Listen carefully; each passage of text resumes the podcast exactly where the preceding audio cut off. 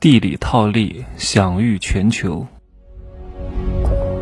没有事实，没有真相，只有认知，而认知才是无限接近真相背后的真相的唯一路径。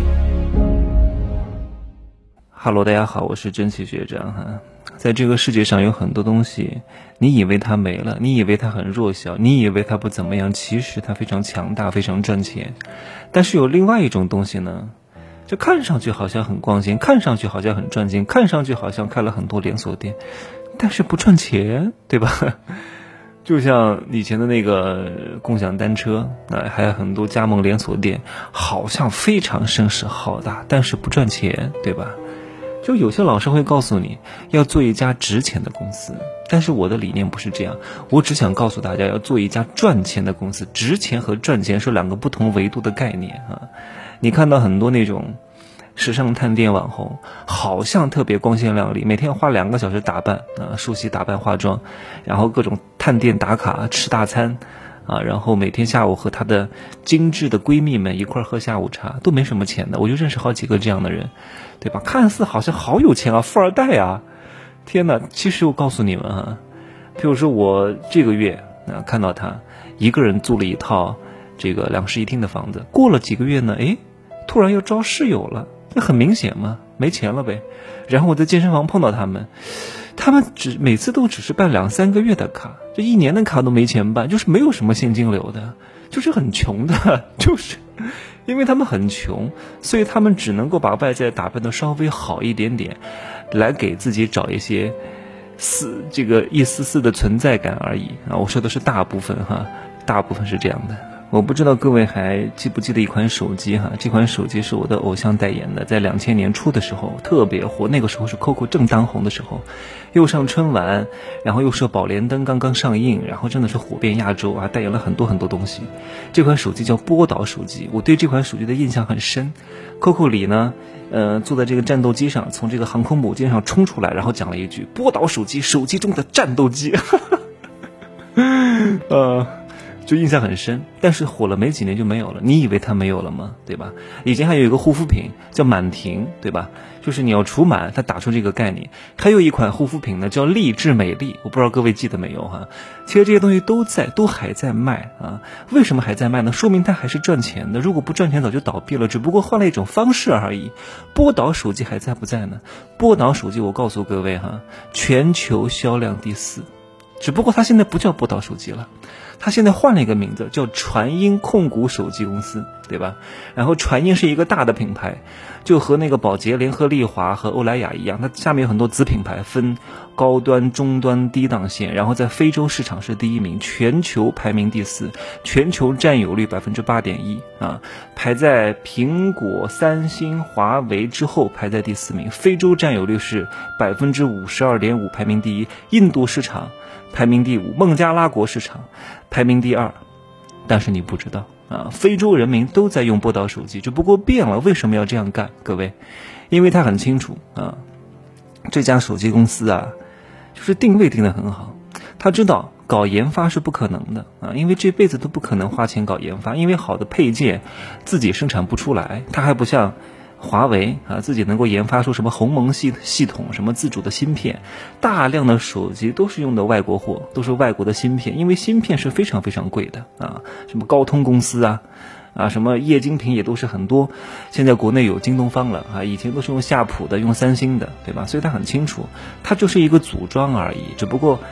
换了一个名字而已，就像你从菜市场里边买来了很多食材，但是这些食材本质上不是你生产的，你把它拾落拾落，然后做成一个饭啊，叫满汉全席。你只不过给这桌菜赋予了一个新的名字，叫满汉全席而已。就像我今天晚上吃的是什么胖哥俩蟹肉堡哈，因为今天周三，招行有满一百减五十的活动，我每次都是利用这些优惠去吃东西哈。这有钱呢也不能乱花，对不对？他他他什么叫肉蟹堡？就是大杂烩，又是什么螃蟹、土豆混在一块儿去，给他起了一个新的名字叫肉蟹堡，对吧？大多数手手机公司也就是一个组装而已，所以他第一很清楚啊，他没有钱搞研发；第二呢，在国内卖，没有点创新亮点，消费者又看不上啊。搞搞广告，搞那种低配高价的模式呢，又玩不过 OPPO、vivo 啊，又不像华为那样有国家撑腰，所以呢，他也很清楚，他也做不到小米那样的，因为小米的手机相对来说利润还是比较薄的。那怎么办呢？他只有通过地理套利，跑到非洲去卖，因为非洲在那边，他过去就是降维攻击啊。哇，立刻就是炸了！哇，这么好的手机，我告诉你哈，非洲人民非常喜欢传音手机，因为音量非常大，能装六个卡，四个 SM 卡，四个 SIM 卡，哇，特别好。我我经常看一些非洲的视频哈，到处都是传音手机的专卖店，就跟国内的那些 OPPO、vivo 专卖店是一样的，对吧？但你不知道，你不知道不代表它不存在，对吧？我讲的这个例子呢，就是要讲我今天的主题，叫地理套利。什么叫地理套利呢？我给大家举个例子哈。就是，就是利用地理的区位的优势来获取资金的差额，来过上更好的生活。你看以前的人为什么要去美国？九十年代的时候，哈，那个时候有一部电视剧叫《北京人在纽约》，为什么要去美国打工呢？因为在美国同样的都是工作八个小时，然后一个月能挣一万块钱，但是是美金，对吧？我就不说一万块钱吧，两千块钱那也是美金。九十年代呀。对吧？那个时候汇率是一比八呀，两千美金挣多少钱？一万六人民币啊！那个时候国内国内的工资是多少？一千多块钱不得了了，还有好几百的，五六百我都记得，大多数都是五六百七八百。你看，通过地理套利的行为，在国外挣美金，但是在那边不花钱，省钱，把钱汇到国内来，国内来花，对不对？那为什么那个时候很多外国的工厂要把这个加工基地放在中国呢？因为中国的人工便宜啊，地理套利啊。那为什么现在又转到东南亚去了呢？因为东南亚的人工更便宜啊，地理套利啊，对吧？你为什么有时候买那些这个很好的科技产品，你要去香港买，对吧？你要去澳门买，为什么？因为那里零关税，对吧？便宜，所所以而且新款又多，你也是在用地理套利，只不过你没有感知而已。那在这里，各位，你要打开一个新的思路，你有没有可能通过替？那个地理套利来赚钱，只不过现在呢，你肉身出国可能不是很方便哈。你去那边，说实话，通过肉身赚钱，你在美国当个服务员，跟你在国内辛辛苦苦送个外卖的这个收入其实是差不了多少的。而且你还要忍饥挨饿，而且你过得也不是很好，语言也不是很通，啊，然后呢，真的。你不是很顺畅，也没有那么自在，那有没有通过别的办法来挣钱呢？可以呀，你们各位好好记住这三个字哈，叫独立站啊，就是给各位一个思路，就是有些东西在国内的价格是一一块钱，但是呢，它可能卖到美国也是一块钱，但是卖的是美金，独立站。那好好的搜索一下啊，我给各位一个思路，具体的方式方法你们自己去搜。独立站是什么？